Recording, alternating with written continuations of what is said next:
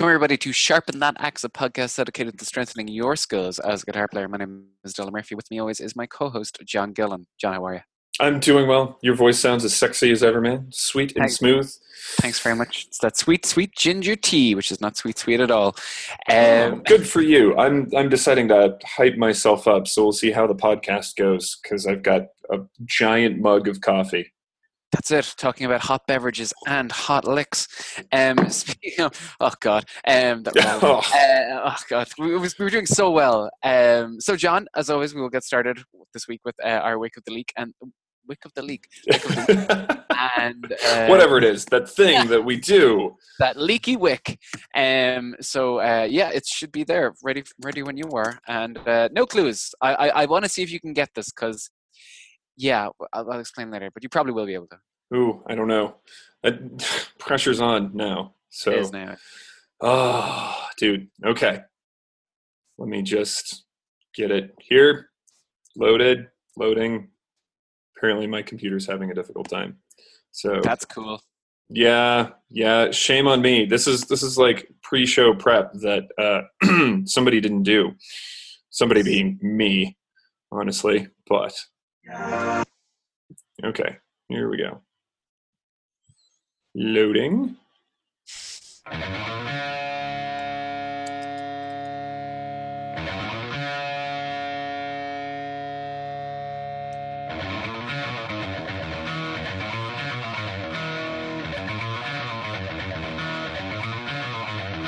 What?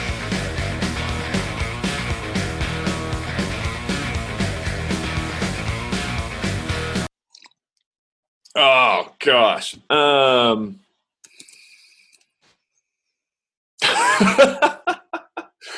I think you got me on this one, dude. I seriously cannot um I can't place it. It has a bit of that 70s vibe to it Mm-hmm, but I think I, I think the production is uh, is much more like much more modern sounding. So interesting. I don't I don't know. Um, Is it is it Mountain? Is it Leslie West? It's not. It's not mountain. How do you know about my secret love of mountain? No, uh, it is not mountain. I, I have a secret love for Leslie West. So beware someday. Mountain Someday. never really tra- traveled over here. Um, no, that is "Beating Around the Bush" by ACDC from Highway to Hell album. Oh, yeah, I remember. Yeah, that's we for shame. Ugh. That's it. Yeah, I know. It's alright. It's kept the shame. Although, yeah, the, to be honest, I really like it because it doesn't really sound like an ACDC riff, apart from like maybe the Right. bridge breakdown in back back in black. They don't really have that kind of fast, um, kind of picking riffs. It's mostly like all the fast stuff is usually like chordal, kind of Yeah. like, like rock or something like that. and I remember like just hearing that. I just like it's got such a it, it grooves, but it's also quite you know for a, a riff based rock song it is it's quite fast it's quite technical um and i think that is a combination of the way that the Phil Rudd's drumming and angus's rhythm playing um just just kind of just really really works um so yeah i love highway to hell i think it's one of the best guitar albums out there ever um that and back in black um and of course whatever that soundtrack for the film maximum overdrive that they did was um, John, uh, we haven't Yeah. really spoken about ACDC or Angus Young here. Do you have thoughts, feelings? Oh yeah, absolutely. And, and this is, I think this it, it really is a great riff. And so, but I think I was I was just kind of much more in the mind. It it has a big chunk of that sort of almost like southern rock blues vibe to it. Yeah, which is much. super cool. Um, and that's more where my mind went. That's why I was like, mountain. I don't know. Latin fifth equals what? Uh, yeah. yeah um no it's it's super so one the riff like that's just it's it just has that massive vibe to it you can hear you can hear straight away somebody's whoever it is they're playing through a marshall and a gibson like you Yeah. can Yeah, pick yeah, that up straight away but um i think when you're looking at angus in some ways I think ACDC has kind of gotten a bad rap with some players just because they do the same thing over and over again, Mhm. but they do it really well. so yeah. fair play to them, right? And the other thing I think is, to me, Angus is kind of representative of like, hey, this is what I like to do, and this is how I do it, and that's what he's focused on. Yeah. I don't I don't think somebody today necessarily could do exactly the same thing because it's been done, but just that that sense of instead of trying to be somebody else, you know, find your own voice and really just nail it. And Yeah. I think I think ACDC did that. It, but it's a combination of all of them coming together. Like any great band, I, I think if you just had Angus or just Angus and Malcolm, you don't end up with the same thing. You needed that Bon Scott, just like rah. Um, and then it just the the drummers uh, or the the drummer. I'm sorry, what was his name again? Phil Rudd, Phil Rudd. Right, right, right. who Thank you. definitely didn't hire a guy to kill another guy. Don't look it up. It's Yeah. That's right. Yeah, So it's he is one of the best drummers ever. Like he just did two and four, but he did it so well. Mm. Like it's Right. Well, and that's just it. Like he's got his his timing's impeccable. This is in the days before everybody played with a click on stage. Yeah. It just absolutely watch some of their live stuff. It's absolutely fantastic. So I, I have a tremendous amount of respect for ACDC and what they did, even though if it wouldn't necessarily be something that I'd pick a lot of licks from to learn. Mhm. Um, absolutely. I've taught a lot of ACDC, obviously, because because of Iron Man most recently. so I I played it like I went through it. This is because I was like I'll pick an ACDC riff for this, and I went through the Spotify playlist, and it was uh, like a load of the songs were from the, you know the ACD. Uh, uh, what was the Iron Man Two soundtrack? You know, it's just like shoot to thrill from the Iron Man Two. I'm like, no, that's from Back in Black. yeah, Um, I think one of the best things as well about ACDC for people starting out is that you do not need a lot of pedals. You, No. like, there are like there is um like there's no effects on anything. It's all feel and just Mhm. straight in, and not even that much gain either. Like there's just the right amount. It's just it's just done really really well. Um, I I, do- I really do like that basics approach, which you you know you, you don't find that often these days. Um, cool. So John, because we don't have any gear to talk about this week because we blew our load last week on. Nam. Nam, um, you had an idea for a topic which you are going to discuss now.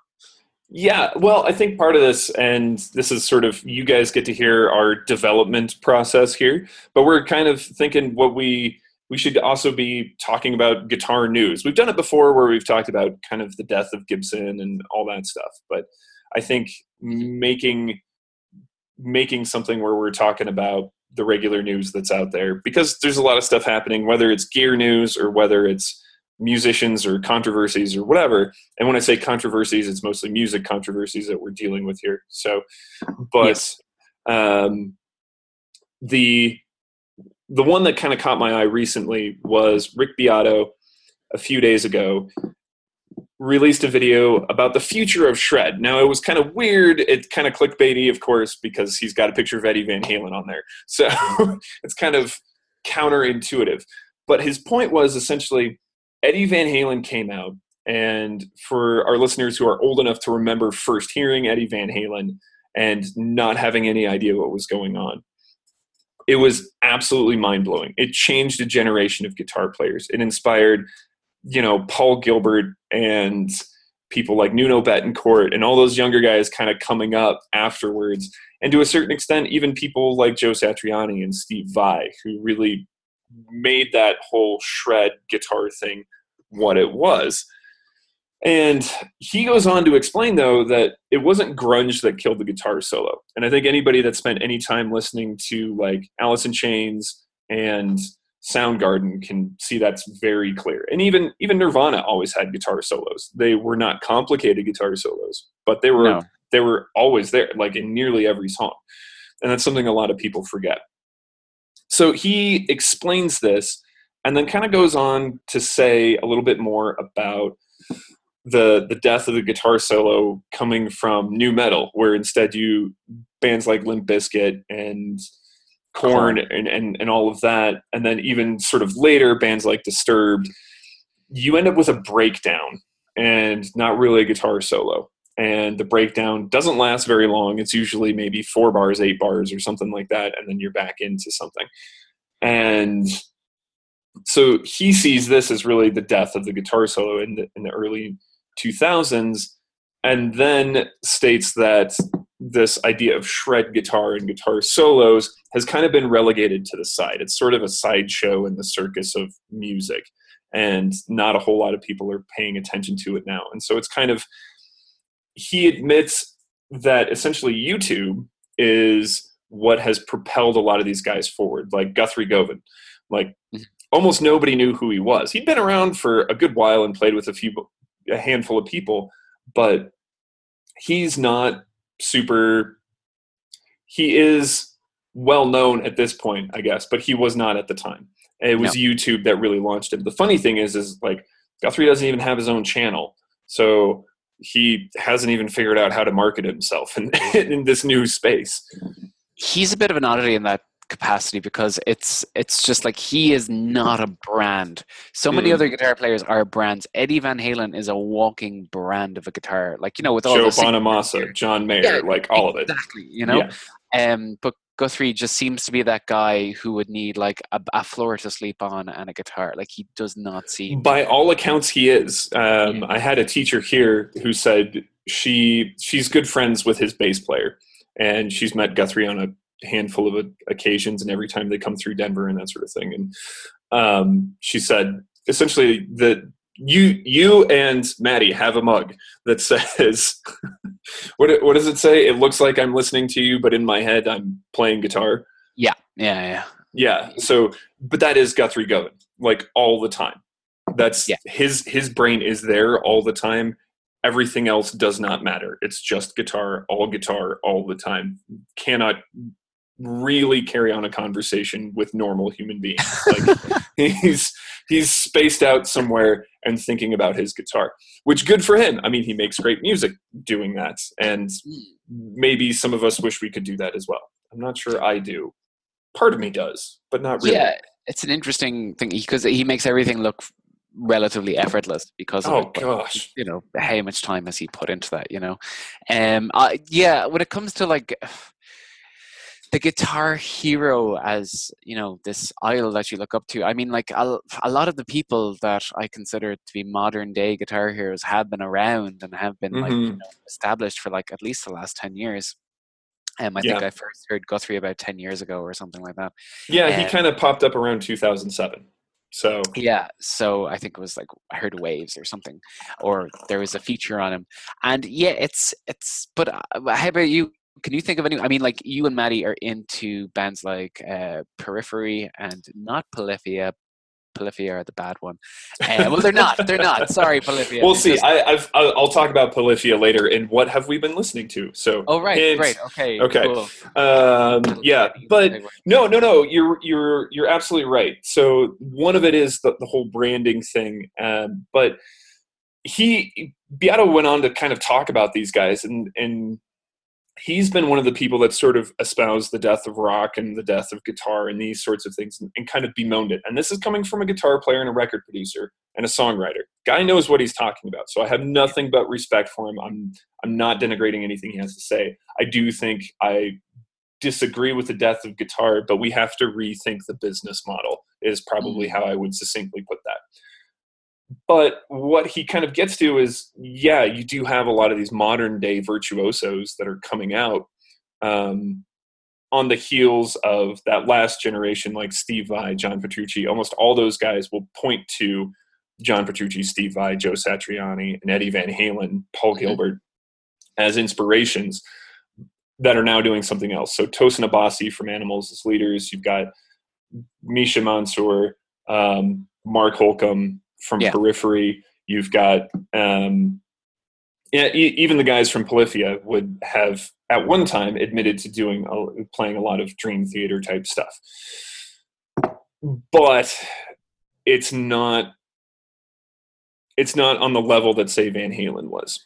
But music really i don't think is on that level and, and, rock really isn't on that level and that's where i think the debate about is rock guitar dead comes from because the only people that sell out arenas are not rock bands anymore they're country. Taylor swift. Yeah, yeah and and country. Now and don't get me wrong there's monster players and we've talked about this before in country but you're you don't have a van halen style band selling things out. So i think it his point was essentially these bands exist, these guys exist, but they don't have the same visible profile. And to a certain extent, YouTube has changed the way we look at them. Whereas in 1978, when you put on a record with Eddie Van Halen and you get to Eruption and he's going through those tapping arpeggios, w- w- what is that? Yeah. Most most people had no idea what was going on. There are a handful of people who did, but most of them would have been in the jazz world. This that's a whole other topic about tapping technique. But Mm. um, you wouldn't have seen you wouldn't have seen that, and it just blew people's minds. You know, it's like didn't even know this was possible. So Yeah. now you can look at something on YouTube, and I, I think one it expedites how things how technique explodes, and and when people are looking, think about the two handed technique. So we've had Yvette Young on the show; she does that a lot, two handed uh, tapping, where she's using multiple fingers and all sorts of things. Yeah. Um, so there's a lot going on there and but to make things work financially bands like periphery even though they have kind of that high profile thing they're not making as much money as like van halen would be misha mansour says he makes most of his money from not from touring even but mostly from his endorsement deals Yeah. so I mean, yeah so i think i think beato's point is essentially like it's uh, the guitar is not functioning at the same level it was. It doesn't get the same attention and in particular the guitar virtuoso does not like eddie van halen did. Is this a good thing? Is this a bad thing? Uh, Ooh, okay. So drawing on something that I feel is, uh, uh, you know, a past guitar hero that has evolved, you know, wants to still be um, relevant in the modern music scene, and it going very, very badly, uh, in my opinion. And I love him to death. But I don't know if you've been on the internet the last two weeks and you've seen what, the latest new singles from not Rage Against the Machine or Prophets of Rage or um, The Night Watchman, but Tom Morello's solo stuff. no Oh, good God, John! Um, he has he has. I don't know if you remember about three or four years ago when Korn released an EDM album, but it's like it's basically Tom Morello riffs like uh, through a lot of filters and loops, um, Mm, and it's him in the video. Like it's under his name with rappers like Vic Mensa, just like rapping over it, and he's just basically clinging to relevancy, like really just trying to prove. And you know, it's just so lame because that the energy of that what made that so explosive back in what 92 um you know and granted the Yeah. Audioslave follows there are some really good really good bits in there but it's you know it's it's not cool anymore and it's it's just that you know that is uh, you can't cling too far into the past into what was cool or Mhm. what was relevant or interesting because it's just going to end up like Tom Morello's new solo stuff, which is oh that sounds Um, cringeworthy man but yeah, it's it's just you know it's it's that's what it is. It's hard to predict where it will go. But the thing is, like as we'll talk about, we have excellent guitarist Philip Joyce on uh, as our interview today. we you know he said that people, modern guitarists are at a massive advantage because of YouTube because you know he grew up with you know his I think he said his guitar teacher had a few um you know instructional videos or whatever that he was able to borrow. But you know uh, we have every instructional video ever created now on YouTube. Like the the, the talent is going to be good. But what you mentioned before the show we'll, we'll we'll we'll move on soon was that Van Halen in their heyday kind of like Led Zeppelin and Queen were a pop band at the end Yeah. the day. They wrote pop So- songs. I I wonder though. I mean, does that mean, like I said, is it- is it more that we need to rethink the business model on how guitar works? But certainly, as a guitar player who's put a lot of time into learning guitar, I don't want to be. I I think it's too pessimistic to say guitar is over and there's never any way to make money playing guitar. Like I don't. I don't want that to be the case. And uh, I mean, do you feel the same way?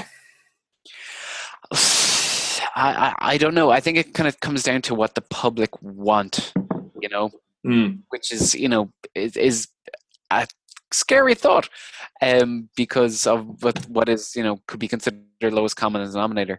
But I think as a business model, I don't know. See, the thing is, like as well, I was speaking with a friend who um she's a fiddle player, and she's like. She's like, you will never have a shortage of people who want to learn guitar over every other instrument yeah. you know because like as a guitar teacher or whatever, there's Mhm. always going to be you know, it's the people are always going to want to learn guitar because you know, people like pop every pop song, in- you know. Most pop songs can be played on guitar. You can't bust out a, a a a melody instrument or something like that. So there's that that appeal is going to be there for at least another while. But I don't know. It's it's really hard to tell because technology has improved so much. Even in stuff we were saying with Nam in the last week, Yeah. um, everything is just is changing rap- so, at such a quicker speed than it was before. Um, yeah, I don't know, John. It's Interesting. tell. Yeah, it's it's weird to think about too, um, and you have to wonder how much how much spectacle because of because YouTube is a sort of about spectacle, right? You know, whether it's Andy James or any of the other players like Guthrie Govan that sort of managed to make their name on YouTube videos and people going, "Holy cow, what is this person doing? That's amazing!" Just playing to a backing track, as uh, as Rick Beato points out, like that that's how they got their start. But at some point, my guess is the public's going to be like, okay, this is just wankery, you know, guys just Yeah. shredding guitar and and you see a little bit of that backlash anytime you get on a forum and someone's like, oh yeah, you know, even even somebody like Guthrie Govan, they they look at him and go, oh yeah, well it's he's just wanking. There's no feel, and which is code for I have no idea what he's doing and he's way better than me, so I'm just not gonna. I'm I'm not gonna be bothered. I wonder I- if. Go ahead. I was just going to finish like uh, when it comes to that, like in terms of for say for the last 20 years or let's say 15 maybe who has been your favorite guitar player to um, um, emerge maybe Tosin Abasi Um, one of them, Mark Holcomb, would be one of the others. Just uh, for example. But that said, um, yeah, I mean, there's you. You turned me on to Delicate Steve, and I really love his guitar work. So, but that's yeah that's sort of outside of my typical listening purview, I would say. So, yeah I, I i i know it's it's a hard one to tell because you know there's so you're exposed to so many more genres now as well right. i don't um it's a tough one to call john it's a tough one to call do we come to a conclusion i don't think so I don't think so either. Is the guitar dead? sweet So- sweet content um yes, that's what we'll call it and the, the hits will come in come, straight There you go. So anyway, uh, our guest today. Do you want to go ahead and introduce him and give give the rundown? How did you find out about him? All those all those sorts of things. All those sorts of questions. So Philip Joyce, as is probably mentioned in our uh, podcast title, uh, is kind of a, now a legendary figure on the Irish guitar scene. Um, he's been playing guitar for I think I noticed him in the last maybe five years, five or six years. Uh, he, you know, when the Guitarist Ireland channel started, he was one of the the main figureheads of it. Um, I saw him just I think I just saw him from playing around Galway playing in different cover bands and uh, just kind of rocking my socks off. I remember there was one of my favorite uh, local bands. He just sat in once and just knew all the songs. I'm like, this guy just how, how does he do, how does he know all the songs already? Um, Oh, so yeah, uh, really really great guy. Such a such a friendly dude as well. Uh, he was when I reached out to him about appearing, he was super super enthusiastic about it, and he digs the pod, and that's that's great. Yay! Um, so yeah, uh, hello, new friends who are listening just because of Philip Joyce. Uh, happy to have you aboard. Please subscribe, um, like the Facebook page. Um, but yeah, I really, I really enjoyed the chat. Um, maybe we'll talk a little bit afterwards about uh, what we got into. But here is our conversation with Philip Joyce. And all right, we're recording. Awesome. Cool. Um, welcome everybody. We have uh, we have Philip Joyce on. Philip, welcome. Hello. Hello, thanks for having me. I'm, I'm absolutely honored to be here. I'm, I'm chuffed to bits to be that have been asked to to be on the show. So I'm very Oh, very happy to be here. Pleasure's all ours, Phil. Um, so I suppose uh, for people that don't know you, um, I uh, we have a group in Ireland, a guitarist group called Guitarist Ireland, very original, and uh, that started up. I'd say what is it, maybe four or five years ago, maybe a little It's, bit. it's actually a lot longer than that. It's about eight, I think, eight or nine. Oh now. wow! Uh, so I suppose I got to know your work through that and uh, the kind of stuff you do. I also saw you dep with a few uh, bands around Galway, like Converse All Stars and Oh you know, sure. filling in um, a few mates of mine, and uh, I you just kind of started popping up everywhere. And then I found your YouTube channel, and uh, I thought that was great because you see a lot of um, US and UK guitarists doing the whole YouTube thing, but not a lot of Irish people do it. Yeah. So- there, yeah. uh, there's not there's not as many as I'd like to see, and I'm I'm not as active on it as I probably should be. But uh, it, as as you guys well know, uh, to keep an active social media presence, it, it, requires a lot of time and dedication. And when you're oh, when you're started, dri- when you're driving, you know, all around the country for gigs and stuff, it's like trying to get get a couple hours to sit down and film something. Sometimes can be a bit tricky. So I try and do uh, you know bits and pieces here and there, but it's it's it's tough to keep on top of. I uh, I'd love to have the time that I see some of the you know the real the the serious YouTube guys have, but they they've got like employees now. They've got people editing their videos and lighting their videos and you know it's a full-time job for some people. So unfortunately for me well not unfortunately but it's it's very much still like it's just a little side thing. I i enjoy making videos. I enjoy playing with gear and you know doing the odd little lesson or something like that. So it's it's very much a side thing for me. I i, I can't see myself having the time to spend a, a huge you know you know amount more doing the youtube thing but it's it's nice to just keep keep a little a little presence in there a little foot in the water so to speak Absolutely, yeah. We are trying. We can't even do Twitter, man. So yeah.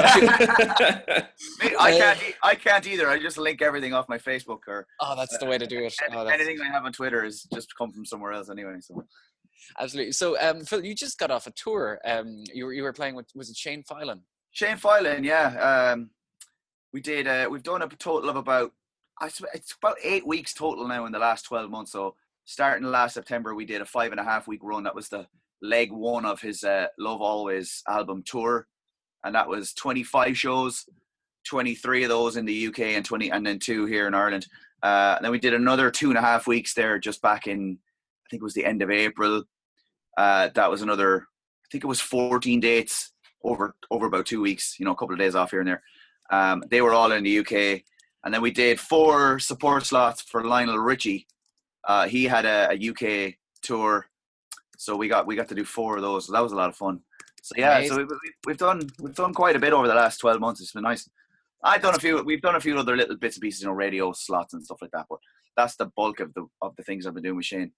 So I'm kind of curious yeah. there. Uh, yeah, Phil, sure. Like you, uh, I presume I came across a bunch of stuff on YouTube of you, whatever the Galway Guitar Night or things like that, playing like Steve yeah. Vai and and yeah. Van Halen. How does how does that transition into working with a former singer from Westlife? Like, how does yeah, that? Well, it's it's it's you know what it's it's it's probably it's the usual story of uh, how a lot of people get in gigs. I knew a guy who knew a guy. You know, um. The drummer the drummer in, in Shane's band is a, is a good friend of mine. Lives here in Galway. Shout out to Rory. Uh, and uh, Shane Shane basically tasked him with putting a band together, and Shane had always had um, British, like UK based session bands before, but he wanted to have an Irish band. He'd never That's had one cool. before. So, That's super yeah, cool. Yeah, it was nice. It was, and it was just, it was more so, you know, Shane's, uh, you know, getting older now. He's got kids, and and uh, you know, going out on tour for him is very much kind of fun. You know, it's it's like a, whereas before with Westlife, it was it was just relentless. You know, yeah. gig after gig. They didn't know their band. You know, they never knew their band. They didn't know who was in the band. But now Shane's much more hands on. You know that the tours are a little bit smaller. It's much more personal for him.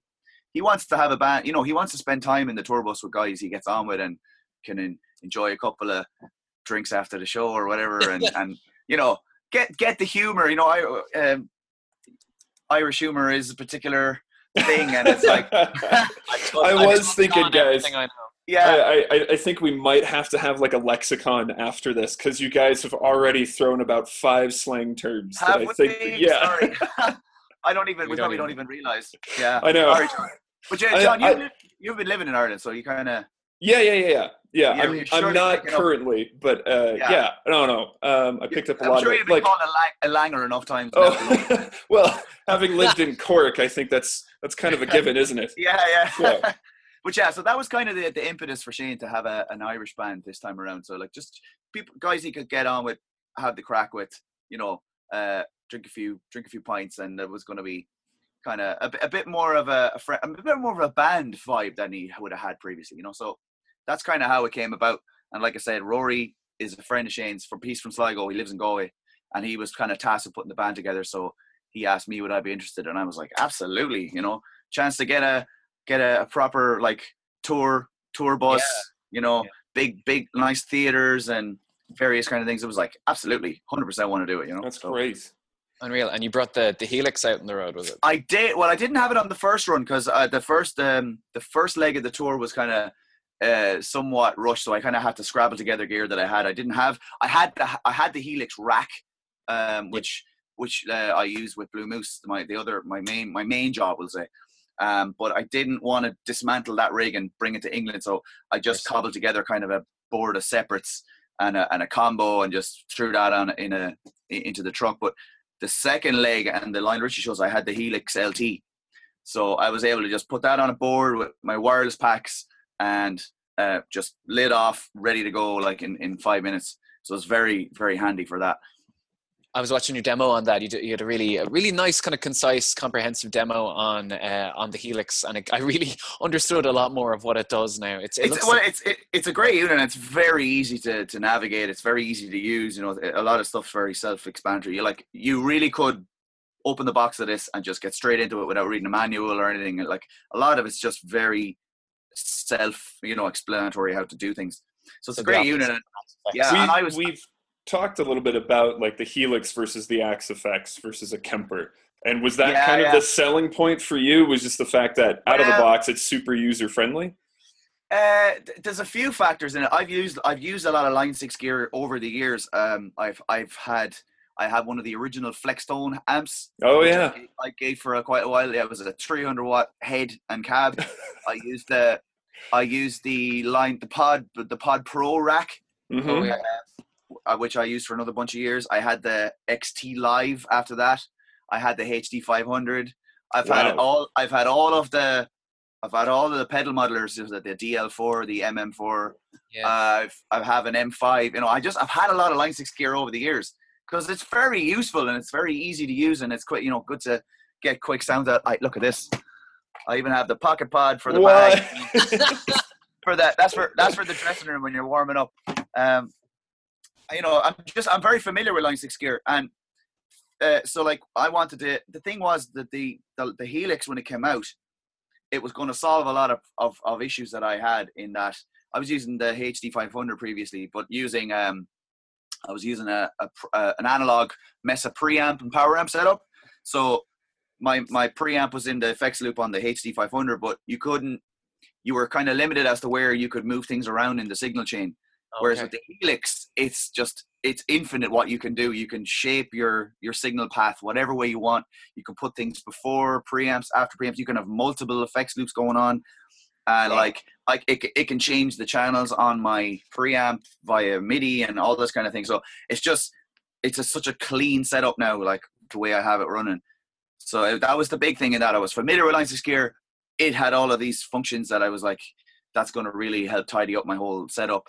And uh, and and the other, and I suppose the other thing is it's a little bit more affordable than an Axe-Fx. I mean, an Axe-Fx is what two grand plus, I think, for for just the the rack unit. Yeah, And the new you- one I think goes for about twenty five hundred dollars. Yeah, and then you got to get the foot controller or some kind of MIDI foot controller as well.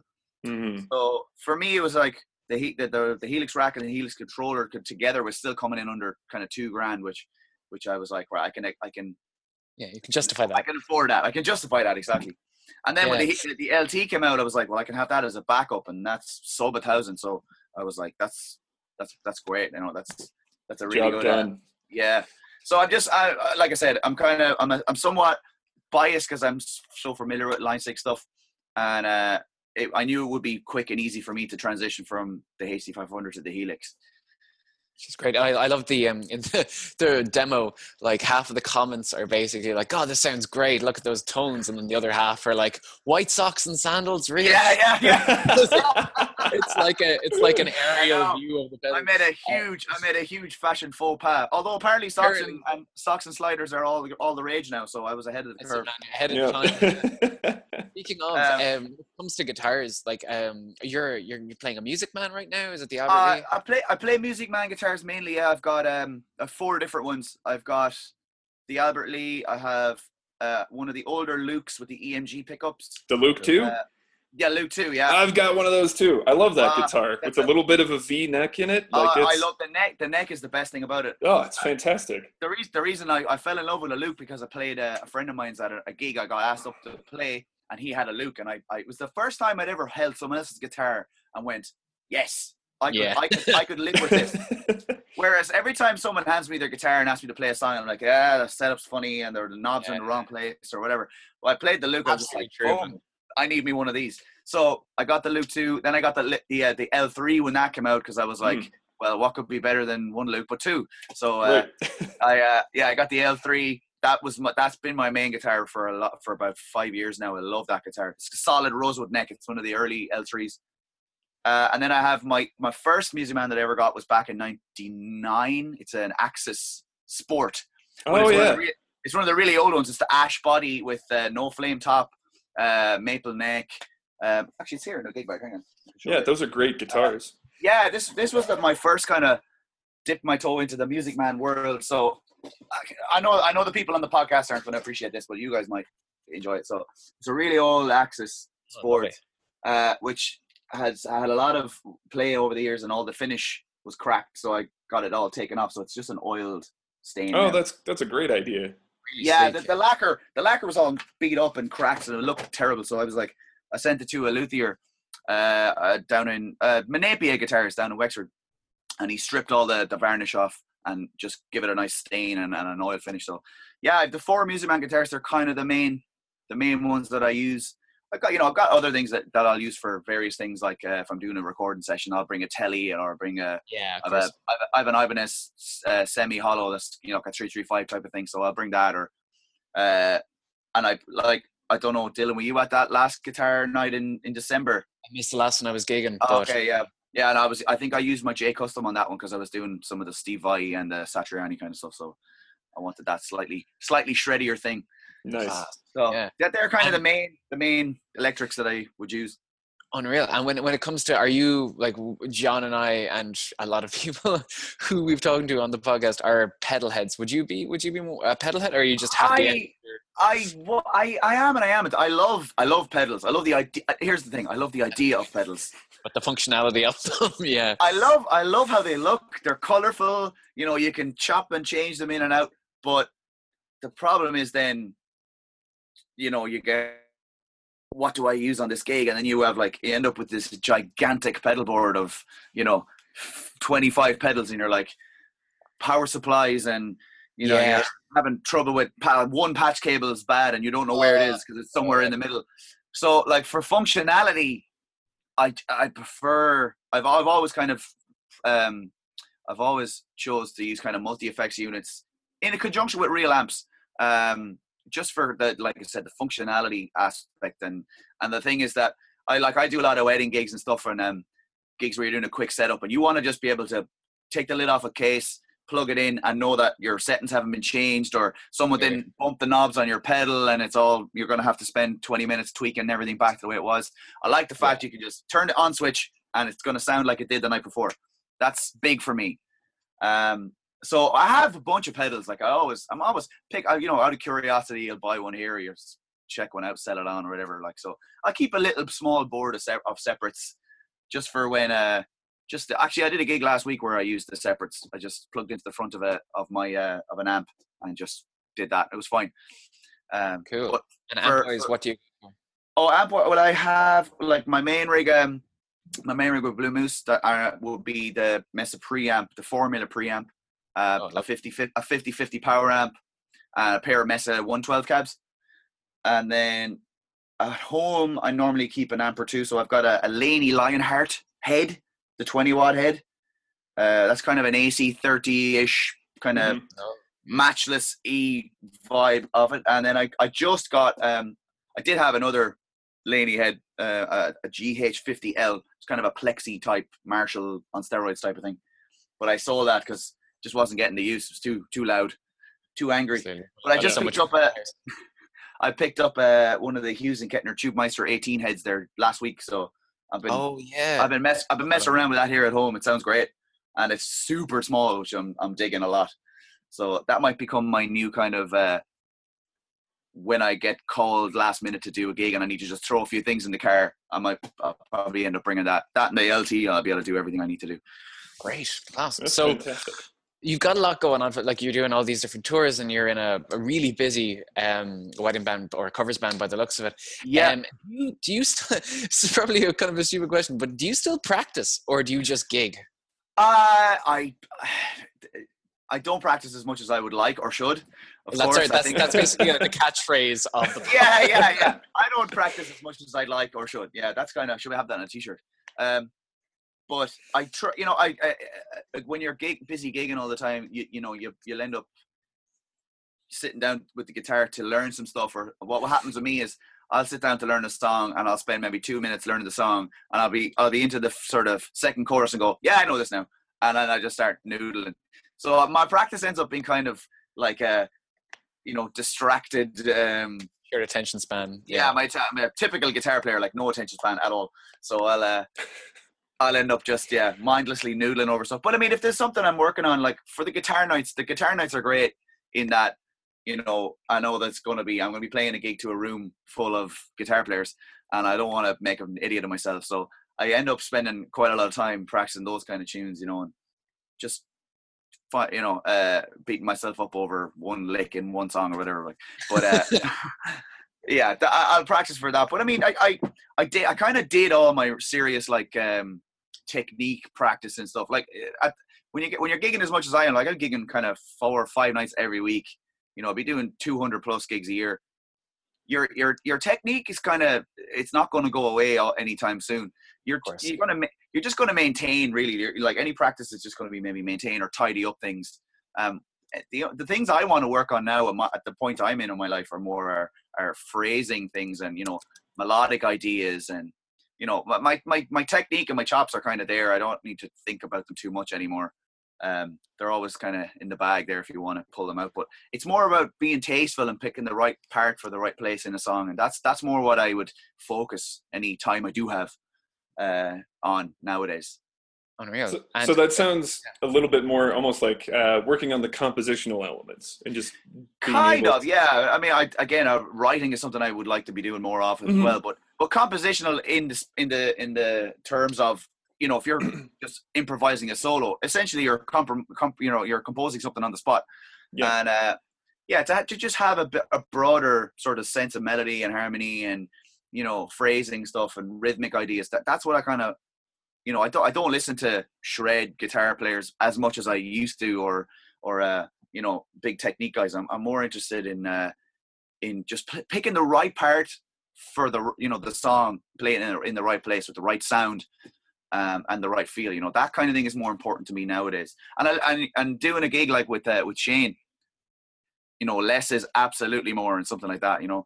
You you could have this most simple part but you have got to play it in exactly the right place with you know perfect time and and tone and because there could be a, an intro of a song where you're the only thing being heard and if you have the slightest squeak or you know bum Yeah. note or, you know it's, it's just going to be heard by everybody that kind of thing really tightens up your your playing even if it's, it's very something very simple be playing just a D chord but if you're the only thing being heard into a room of 1200 people it's like "Ah." yeah, intense enough.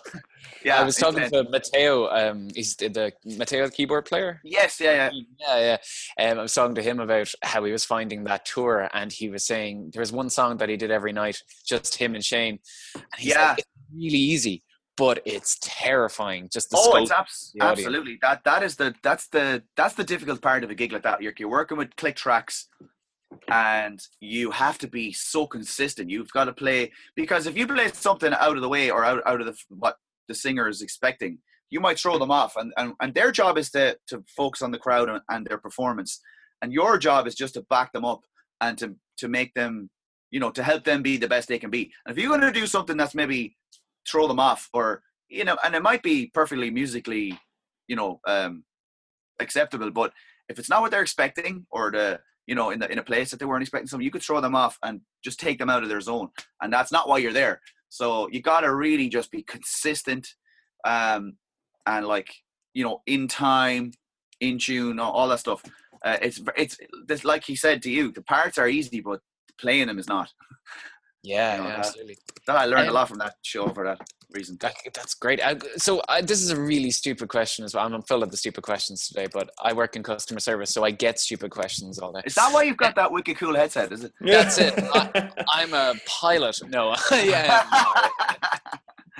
Um, so just I suppose one or two questions just to finish up. Um, what advice would you? uh, Do you? I don't know if you teach, but if you had to teach, I have you- gone on and off over the years. Uh, it's the kind of thing where my schedule's so sporadic, it's hard to kind of keep regular lessons with people. So I just kind of stopped doing it. I do the odd thing with people here and there. Like if someone, if, if someone I kind of know goes, look, would you, would you maybe give, give me a lesson? I go, yeah, I'll do something with you every couple of weeks, maybe, but it won't be like, we're going to do seven o'clock every Thursday for the next Yeah. hundred years. You know, I can't do that. I just, uh, my, my schedule is too all over the place. Sweet. So, but I was uh, what, what I'm the reason I asked was if you had to advise someone of you know who's been playing a few years, and you know I think people one thing that comes up a lot in our our conversations on the pod is that people kind of hit a bit of a wall or they hit a bit of a rut, and I was wondering what what advice would you give to someone that's basically going through that with the guitar? Yeah, well, um, and I'm sure you've gotten this answer from anybody else. Listen to something other than what you're used to listening to. Just like uh, I had a big turning point, geez, probably ten years ago, where I, I got into country, and Yeah. I I had always written off country as just you know I I didn't like it. My dad listened to it when I was a kid, and I didn't want anything to do with it. But uh, Yeah. you know, I uh, I discovered like a guy like Brad Paisley, and I was I had the same exact feeling hearing Brad, Brad Paisley play as I did when I heard Steve Vai or Van Halen for the first time. I listened to his playing and going, I have no idea what he's doing. Yeah, I that's it. Yeah. Cannot wrap my head around what this man is playing. I need to figure some of this out for myself. So that that that kind of thing can be can be really good. Like just take a total left turn from what you normally do. Listen to something outside of your your standard, you know, uh, library of of music. Um, the other thing is, if you've hit a wall, take a break. Like Yeah. Taking a week or two off playing can be great for you. Because I've like, or, or or even just take a week away from playing the same stuff that you normally play. Hmm. Because you come back, you come back, and you'll pick it up, and all of a sudden, you you might play something that you never played before. And you were like, "Oh, that was really cool." I didn't work on that; it, it just it just happened.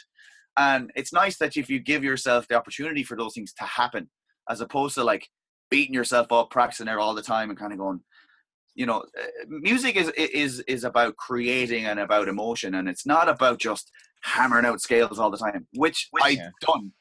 Yeah, but um it's not it's nice to sort of give your give yourself a break you know it's like don't be so hard on yourself. Uh li- listen to something else do something else. Go for a run or you know go for get out you know go surfing I, I like to surf so like just do something outside of it and then maybe when you pick up the guitar the next time something new will happen and you weren't you weren't forcing it and then you could work on that then if you know if it's like oh well I, i've never done that before let me figure out what i did or how i did it um make that less of a chore. Yeah. yeah. exactly. Because music should never be a chore. It's supposed to be fun. If it, I mean, if it wasn't fun, we we wouldn't do it. Um, because it's cer- it's certainly not going to make us millionaires anytime soon. So That's Uh, the second catchphrase. Uh, so I suppose we just, we've got you for a few more minutes. So um, I just have one question, um, just about the. Uh, what do you think of? I mean, I was talking to John, and I was saying what really what really kind of attracted me to the way you kind of play guitar is you're kind of you're a, a, speed freak, kind of shred head sort of guy when it comes to like I don't know, just uh, seeing your you did a Van Halen medley, and you know. Yeah, yeah.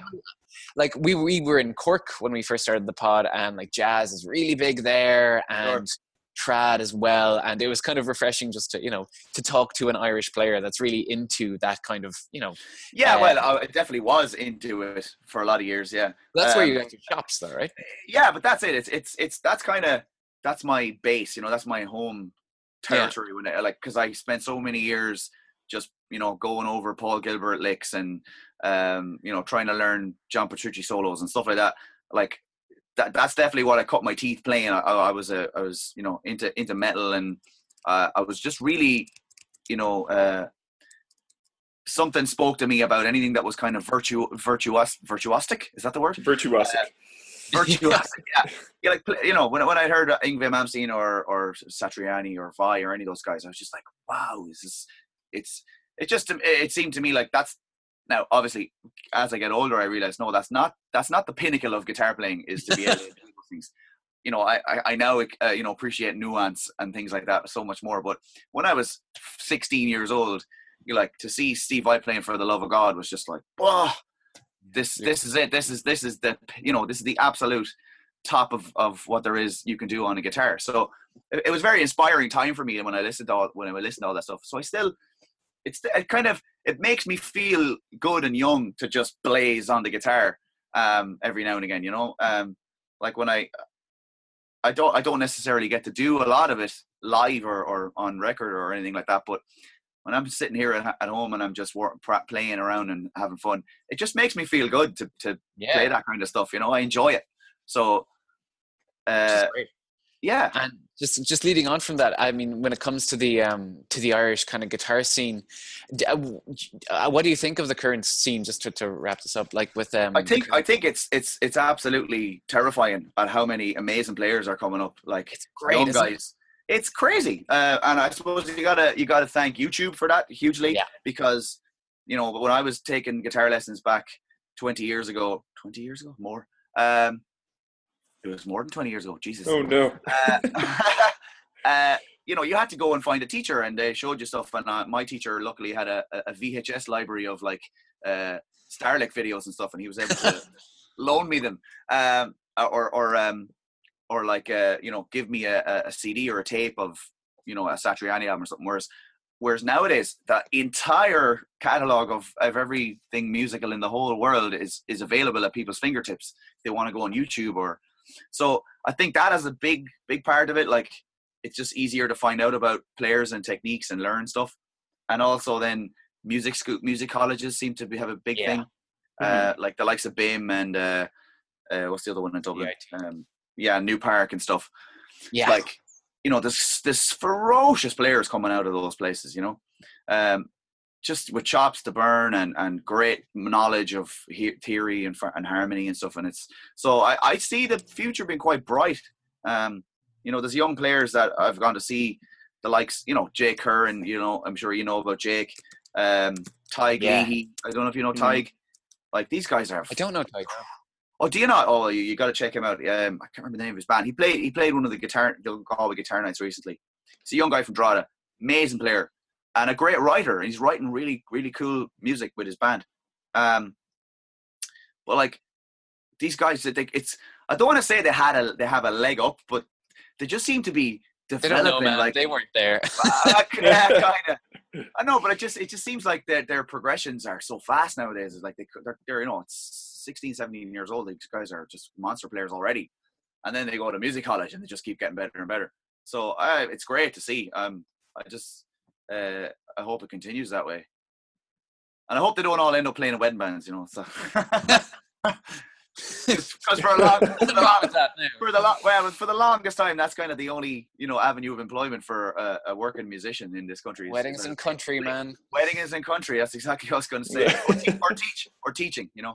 or teaching yeah yeah well, yeah So that's- hopefully these guys are going to be able to find some new, new ways to to make a living at it, and uh, Yeah. Country keep country's the worst one of those by far yeah, um, job's a job.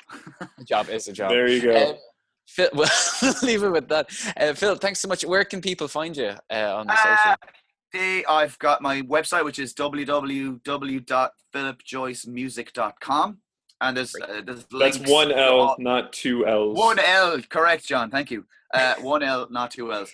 Uh, that makes it very long. PhilipJoyceMusic.com, one L, not two L's. Um, uh, and uh, yeah, I'm on fa- I'm on Facebook and Instagram as Philip Joyce Musician. Um, YouTube, YouTube as I think my YouTube is Philip Joyce Musician as well, or Philip Joyce. I'm sure if you Google me, you'll find me eventually.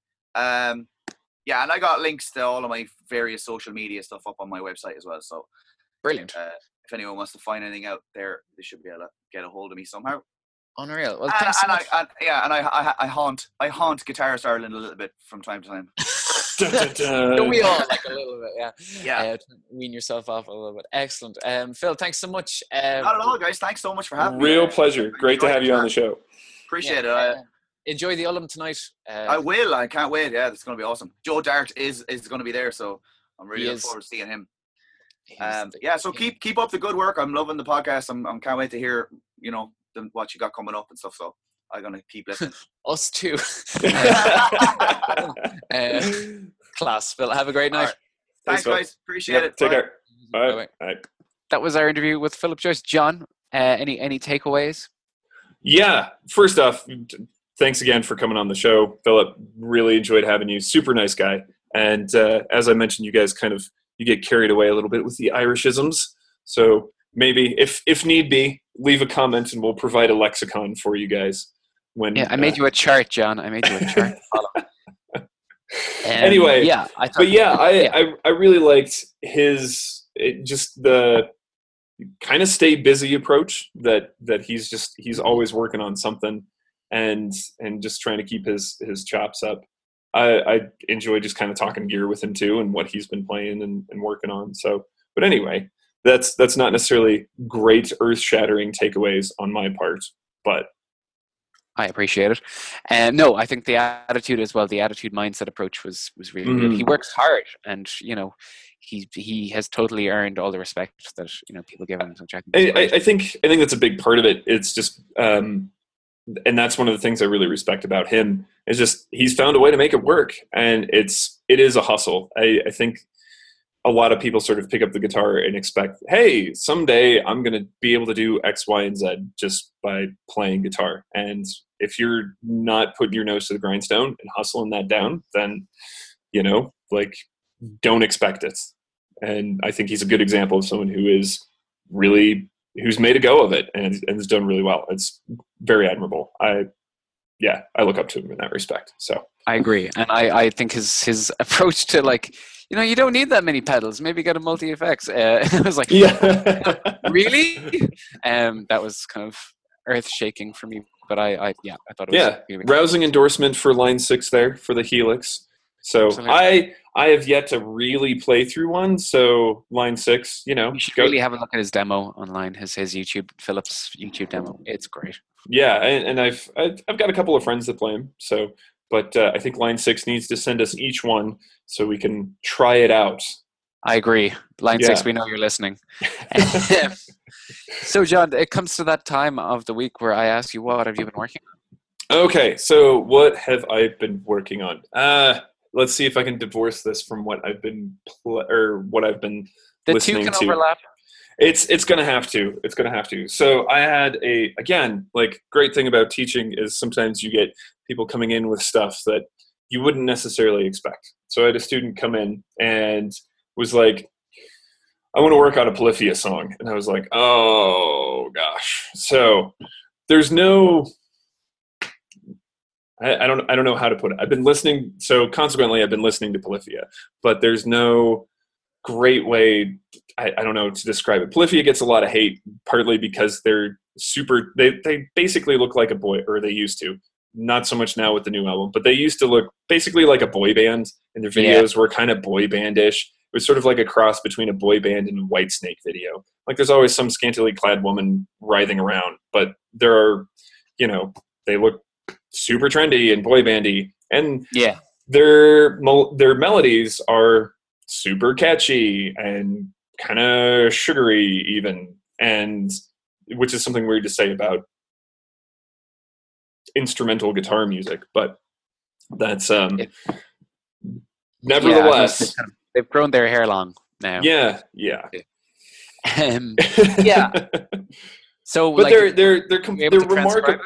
Uh, I I just I got some tabs, so I'll I'll just say uh, like a true teacher. yeah, exactly. I just downloaded some tabs and handed them out, and then said, okay, work on these, which also means I need to work on it because it's not easy stuff to play straight away. Some of the some of the melodies you can pick up a little bit quicker, but to be honest, like you got to sit with it a little bit. And plus, they've got the cool thing is they've got those harmonies, so it gives you an opportunity as a teacher to kind of talk about harmonies. Like let's talk about thirds, let's talk about fifths, let's talk about octaves. How do you see them on the guitar? How do you know what to play? You know, and this particular student also is also working on writing his own stuff, so it's kind of cool to help him. Like, all right, let's break down a song, see how these guys are using scales to create melodies, and go from there. So Yeah.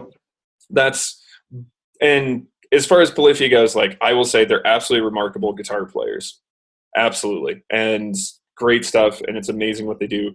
And the stuff they've come out just recently um, for for this new album that they're starting to release is it's better. It's it's above what they have done in the past. So it's definitely worth a listen, and it'll melt your face. So there you go.